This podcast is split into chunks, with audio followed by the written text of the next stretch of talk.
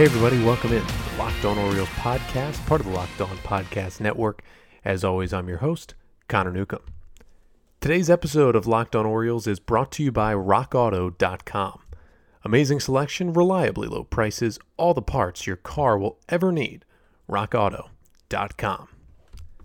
Well, it is finally opening day for the Orioles tonight, 7:30 Eastern Time. You can watch it on MASN Orioles at Red Sox at Fenway Park to open up the 2020 season for the O's.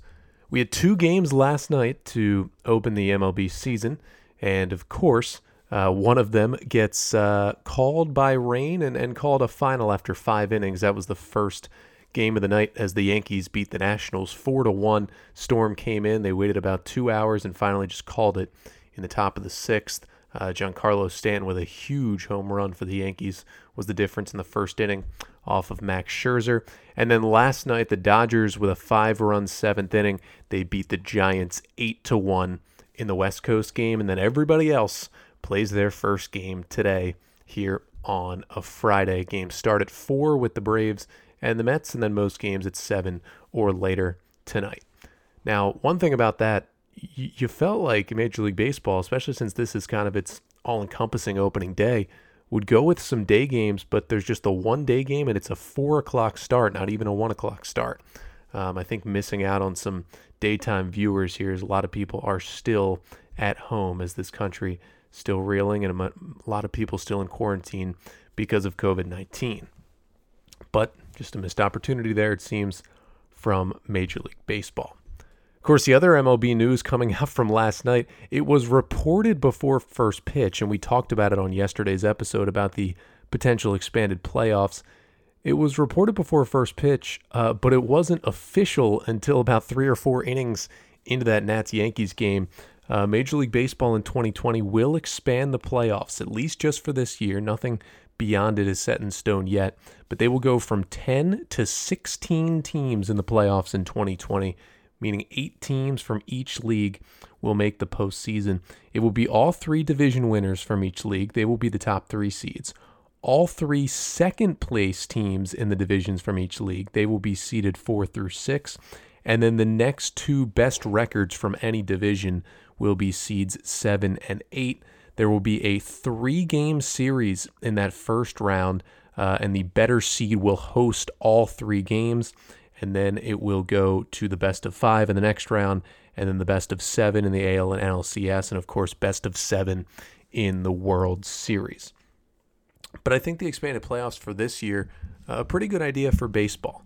Um, you get 16 teams instead of 10. That's more than half the league. But when you think about a 60 game season, it's already you know a lot harder to uh, get knocked out early just because there's so few games uh, which means more teams are in it for a bigger percentage of the season. But then when you expand the playoffs from 10 to 16 teams, um, and there's no wild card game, which means nobody is going to make the playoffs and be eliminated after one game. It's going to take at least two losses to get knocked out of the playoffs this year with those initial best of three series. Um, I think it's a good idea for baseball because if you're looking at 16 teams out of 30 in just a 60 game season, you're going to have 25 potentially teams that are still in it. Uh, maybe 40 to 50 games into the season, which means everybody's going to be playing for the playoffs, uh, or at least almost everybody by the end of the year, which I think makes for more meaningful baseball for 60 games and makes it a lot better for the league and, and viewership in general. So I think a good call there for 2020. But that's the MLB news of the day. The Orioles news, of course, is they will start the season tonight. Tommy Milone takes the mound for the Orioles for his first career opening day start. Remember, John Means scratched from that start with arm fatigue. He starts the season on the injured list. The plan is to start him next Thursday at Camden Yards, uh, July 30th against the Marlins. That's when he's eligible to come off the 10 day injured list. So Milone starts against Nathan Eovaldi of the Red Sox. Now, for the Orioles, remember yesterday we gave you their 30 man opening day roster, broke it down on yesterday's episode if you want to go back and check that out. Uh, but one more thing of news today uh, the Orioles did name their taxi squad. So each team gets those 30 man rosters, and then they get three guys they can put on a taxi squad who are pretty much readily available uh, to be added to the roster. at any time. For the Orioles, they went with a third catcher on the taxi squad. It's Bryan Holaday, the veteran who uh, was signed to a minor league deal in camp this year and impressed defensively. So he'll be the number three catcher, not on the roster, but he's on the taxi squad. Dilson Herrera is on that taxi squad. It, it really felt like he was the final cut from the 30 man roster. Uh, an impressive spring, impressive summer camp, can play all around the diamond. Uh, good power with the bat, just 26 years old. Uh, but Herrera will be on that taxi squad as well. And then the one pitcher they go with, interestingly enough, it is Tom Eshelman, who we thought also might have been one of the final cuts from the 30 man roster. Eshelman will be the one pitcher on the taxi squad. The right hander, of course, filled in uh, in the Orioles' first exhibition game against the Phillies and was really impressive over four plus innings uh, filling in for John Means that night. We thought he was a candidate to start opening day because of that, uh, but he didn't make the roster, and the nod was given to Tommy Milone. However, if we do see a pitcher injury here in the next couple of weeks, expect Eshelman to be the guy who takes the spot on the 30 man roster. But right now, those three guys will not be active tonight at Fenway Park, which means the Orioles will have to pick from 14 hitters and 16 pitchers that they have on that 30 man roster to use against the Red Sox tonight in game one of the season. If you're thinking about a potential lineup for the Orioles, I feel like it'll most likely look pretty similar uh, to what the lineup looked like against the Nationals this week a couple different times. Now, I know they did face uh, Patrick Corbin, the left hander, but I think if you look back at the lineup against Steven Strasburg, I think that's what we might be looking at for the Orioles. So they let it off with with DJ Stewart in that game against Steven Strasburg, but I feel like Austin Hays is probably the leadoff guy for the O's. I think the lineup, at least my prediction, looks like this: Hays in center to lead it off. Then you've got Hanser Alberto playing second base, hitting second. Santander hitting third and playing right field. Renato Nunez hitting fourth and DHing. Then I would think they get another lefty in there. So I'm thinking Rio Ruiz hits fifth and plays third base.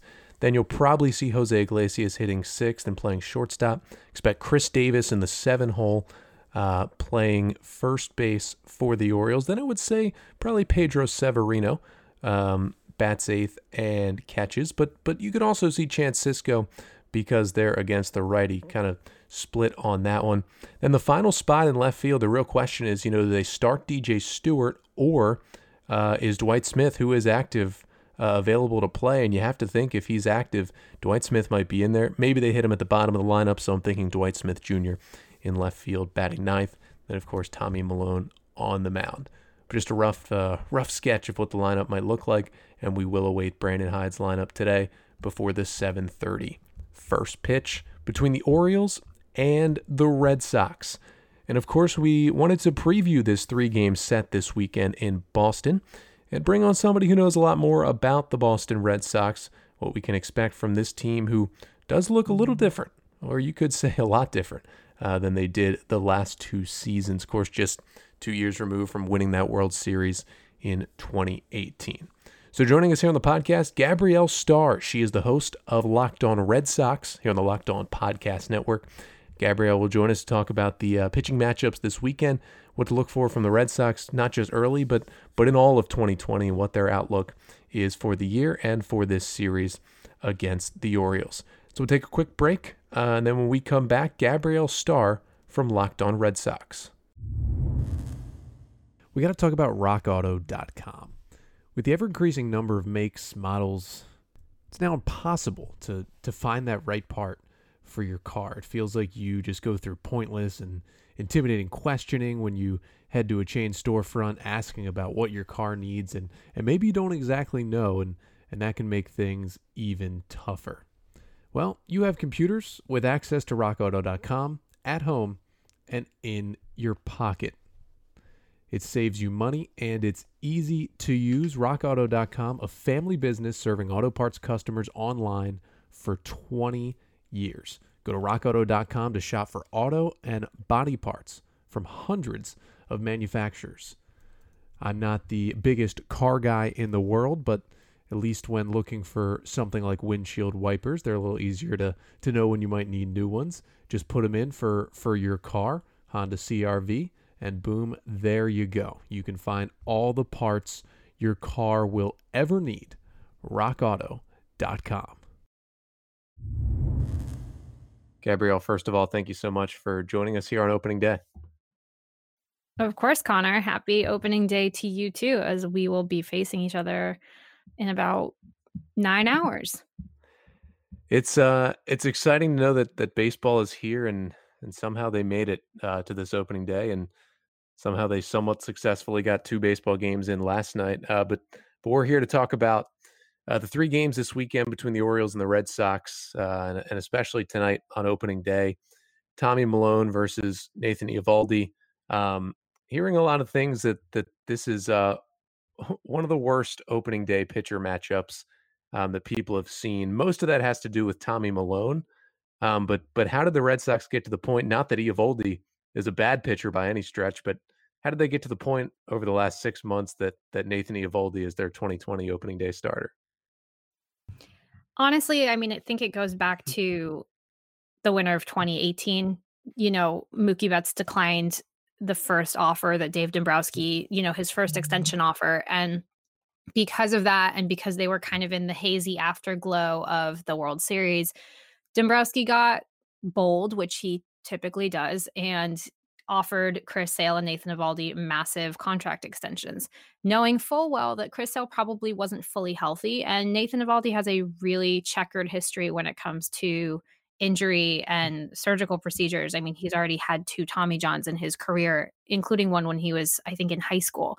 So you fast forward to last year's opening day, and right off the bat, literally, none of the starting pitchers are doing well.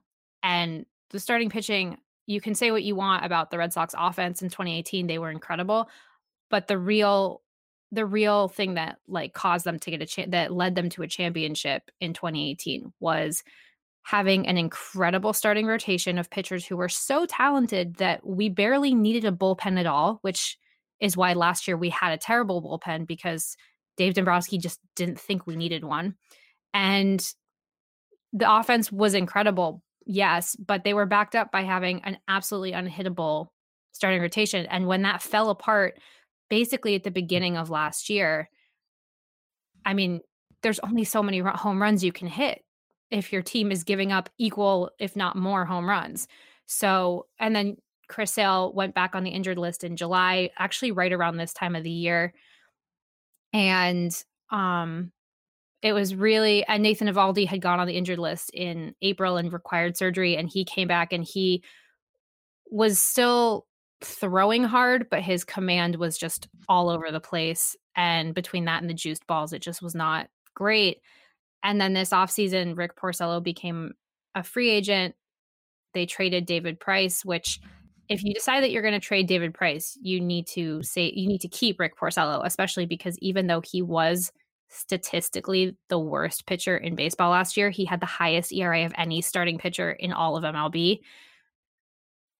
Rick Porcello is always healthy.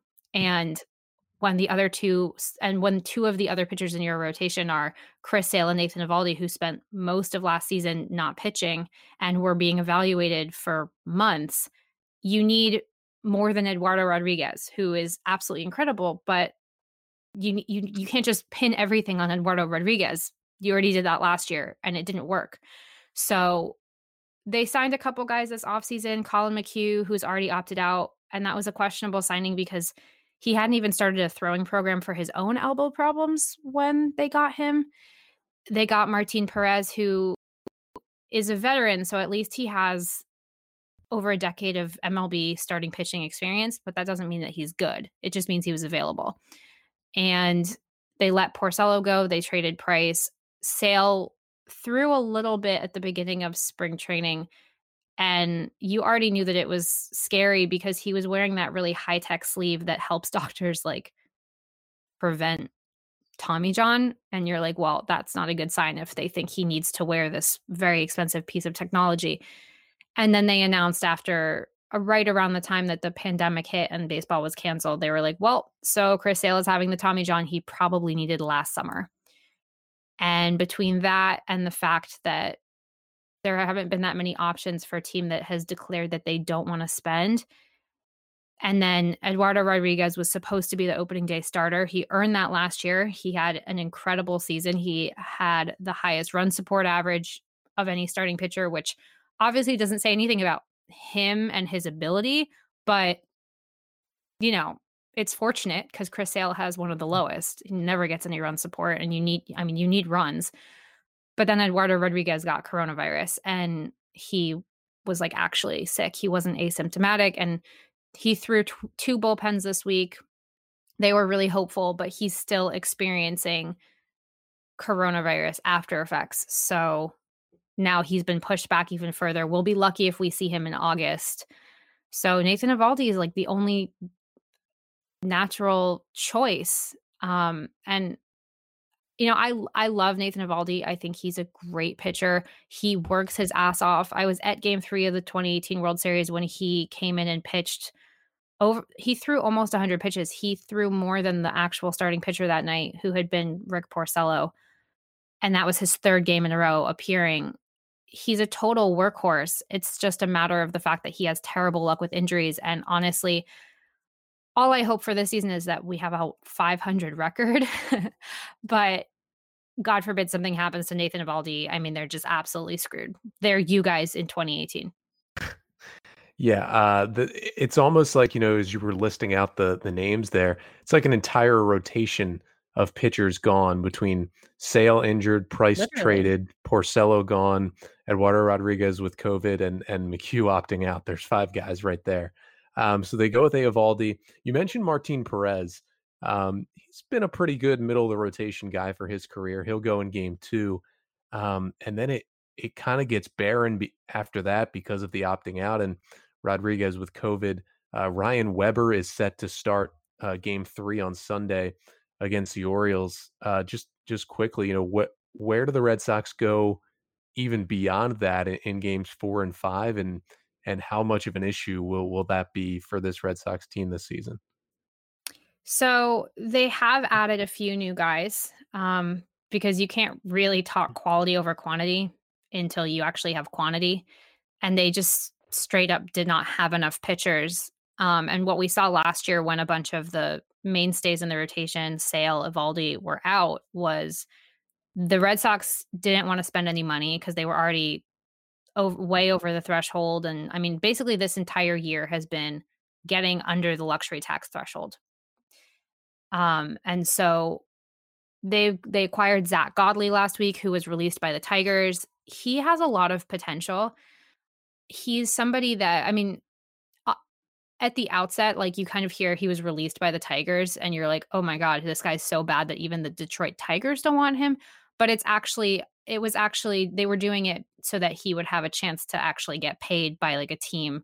Um, there were some issues there, I think, in terms of um just like the deal that he had and wanting and i think it was like a, a, minor league deal so they wanted him to kind of have the opportunity to you, you know really make it somewhere else he was actually probably going to be on their opening day roster ultimately but it was it was more of like a, a fairness thing to him so i think godley will probably go after weber and they also got Dylan Covey from the Tampa Bay Rays, who has like literally never been good, except apparently in I think there was one game against the Red Sox when he was really good. Um, but that obviously doesn't do us any good now because he's on the Red Sox. He has had ERAs over seven, over five, and over seven in each of his first three years with the White Sox. Um, you kind of are just wondering what if it's Chaim Bloom actually seeing something in him that any that nobody else is seeing, or if it's that there just aren't any options. Um, and they just need people, they need warm bodies. But beyond that, they got Matt Hall this winter. Matt Hall is someone who I think can be really effective for the team. He's got the ability to either be a long reliever or a starter, and he's he's pitched well for them during these summer camp games and intra squad so that's something that could be interesting. And I think they're going to do some opener stuff. Uh, but honestly, it's really anyone's guess. I mean, there is unfortunately not a lot to be optimistic about with the Red Sox from a pitching side this year. Like it's it's just kind of one of these things where we have to grit our teeth and rip the band-aid off that is this 60 game season and then you know, get our asses in gear after the season's over. And now that they're under the luxury tax threshold, Chaim Bloom can kind of make some big sweeping changes. And I just hope that he does because I am so sick of uh, watching the same bad relievers come into the game and give up home runs and be like, why are these people still here? Like, I, I don't, it, it is so unbelievably frustrating to just feel like, yes, in certain ways they are handcuffed to their decisions, but in other ways, like, you're also just making the same mistakes over and over and over again. If that yeah, makes it's like sense. that that that big group of pitchers who the Red Sox kept kind of shuttling back and forth from AAA in Boston last year, um, and and you even look beyond those those couple more guys you talked about with Godley and Hall and then Dylan Covey and you know really behind that as far as guys who could start you know it's maybe like Josh Taylor or Mike Shawaryn but neither of those guys are even on the the opening day roster so I think you made a good point this is a team that is kind of a prime candidate um, to use the opener this season. But uh, last thing for you, Gabrielle, um, I know the starting rotation looks completely different from last year, uh, but the lineup, besides of course the gaping hole that is no Mookie Betts, around what would have been Mookie Betts looks pretty similar um, to last season. The only hole, of course, is in right field, and they made two additions: Alex Verdugo in that Mookie Betts trade, um, and then of course Kevin Pillar um, is in Boston as well. So, you know, what's your guess on between those two guys? Because every other position is pretty much set. Who do you think plays more uh, right field this season? Um, I, I think there are a couple factors. One of them is going to be from the offensive side because, yes, I mean the Red Sox still have an incredible offense, like Xander, Devers, JD, Benintendi when he's when he's you know hot, and Christian Vazquez, who surprised everyone last year with his amazing home run power, and Jackie Bradley Jr. when he hits like heats up, and um, Michael Chavis when he figures out how to lower his strikeout count. I mean, he hit some of the furthest home runs in baseball last year. With Pillar and Verdugo, I think it'll come down to a mixture of you know, obviously who's performing better out there. We've seen Pillar has the has more experience, um, even though he played a lot of center field, but he's I mean, being a being a former Blue Jay, he has spent a lot of time manning the outfield at Fenway Park, and he looked really, really good doing it the other night. He ran down a ball in a very Mookie esque fashion, you know, slamming himself into the wall, and you know, if he can kind of work on his patience at the plate I think he'll have more of a chance. I actually was on a charity I was on a charity Zoom call with him for Team Israel baseball um about a month ago and he told me that they've actually had him been like working on drawing a walk in hopes that maybe he can be sometimes a leadoff man because Benintendi is statistically the worst first inning leadoff man in over two decades of Red Sox baseball. He did not even crack batting 100 in the first innings in the leadoff spot. So they can't have that this year. I mean, they already have so little working against them. They need somebody at the top who can either get a hit or, like, bare minimum, just draw a walk. And so Pillar's been working on that.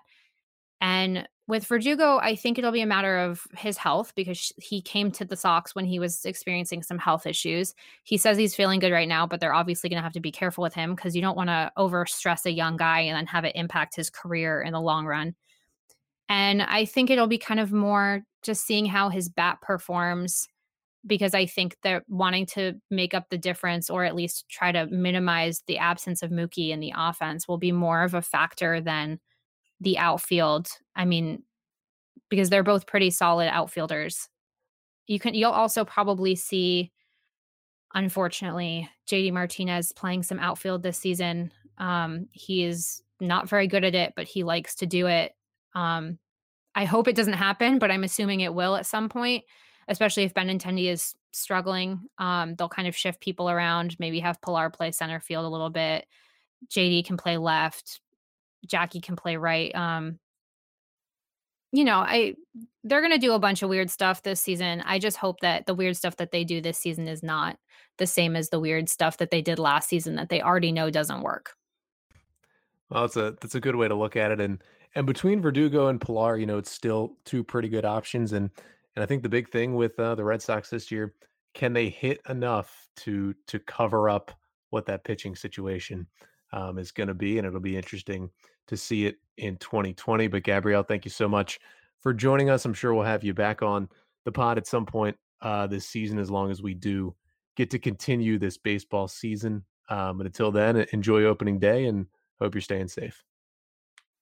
Thanks, Connor.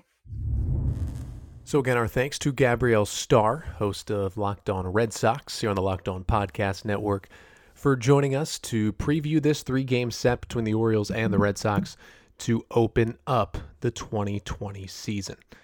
And remember, the O's and the Sox will uh, play 10 times this year, so I'm sure we'll have Gabrielle back on the pod if we do get a full season here this year. But of course, still a lot of questions uh, to be answered with that, including what happened yesterday, about four hours before the first pitch of the Yankees and the Nats, with Juan Soto being announced that he had tested positive for COVID 19. He was not in the lineup last night, but they did still play the game.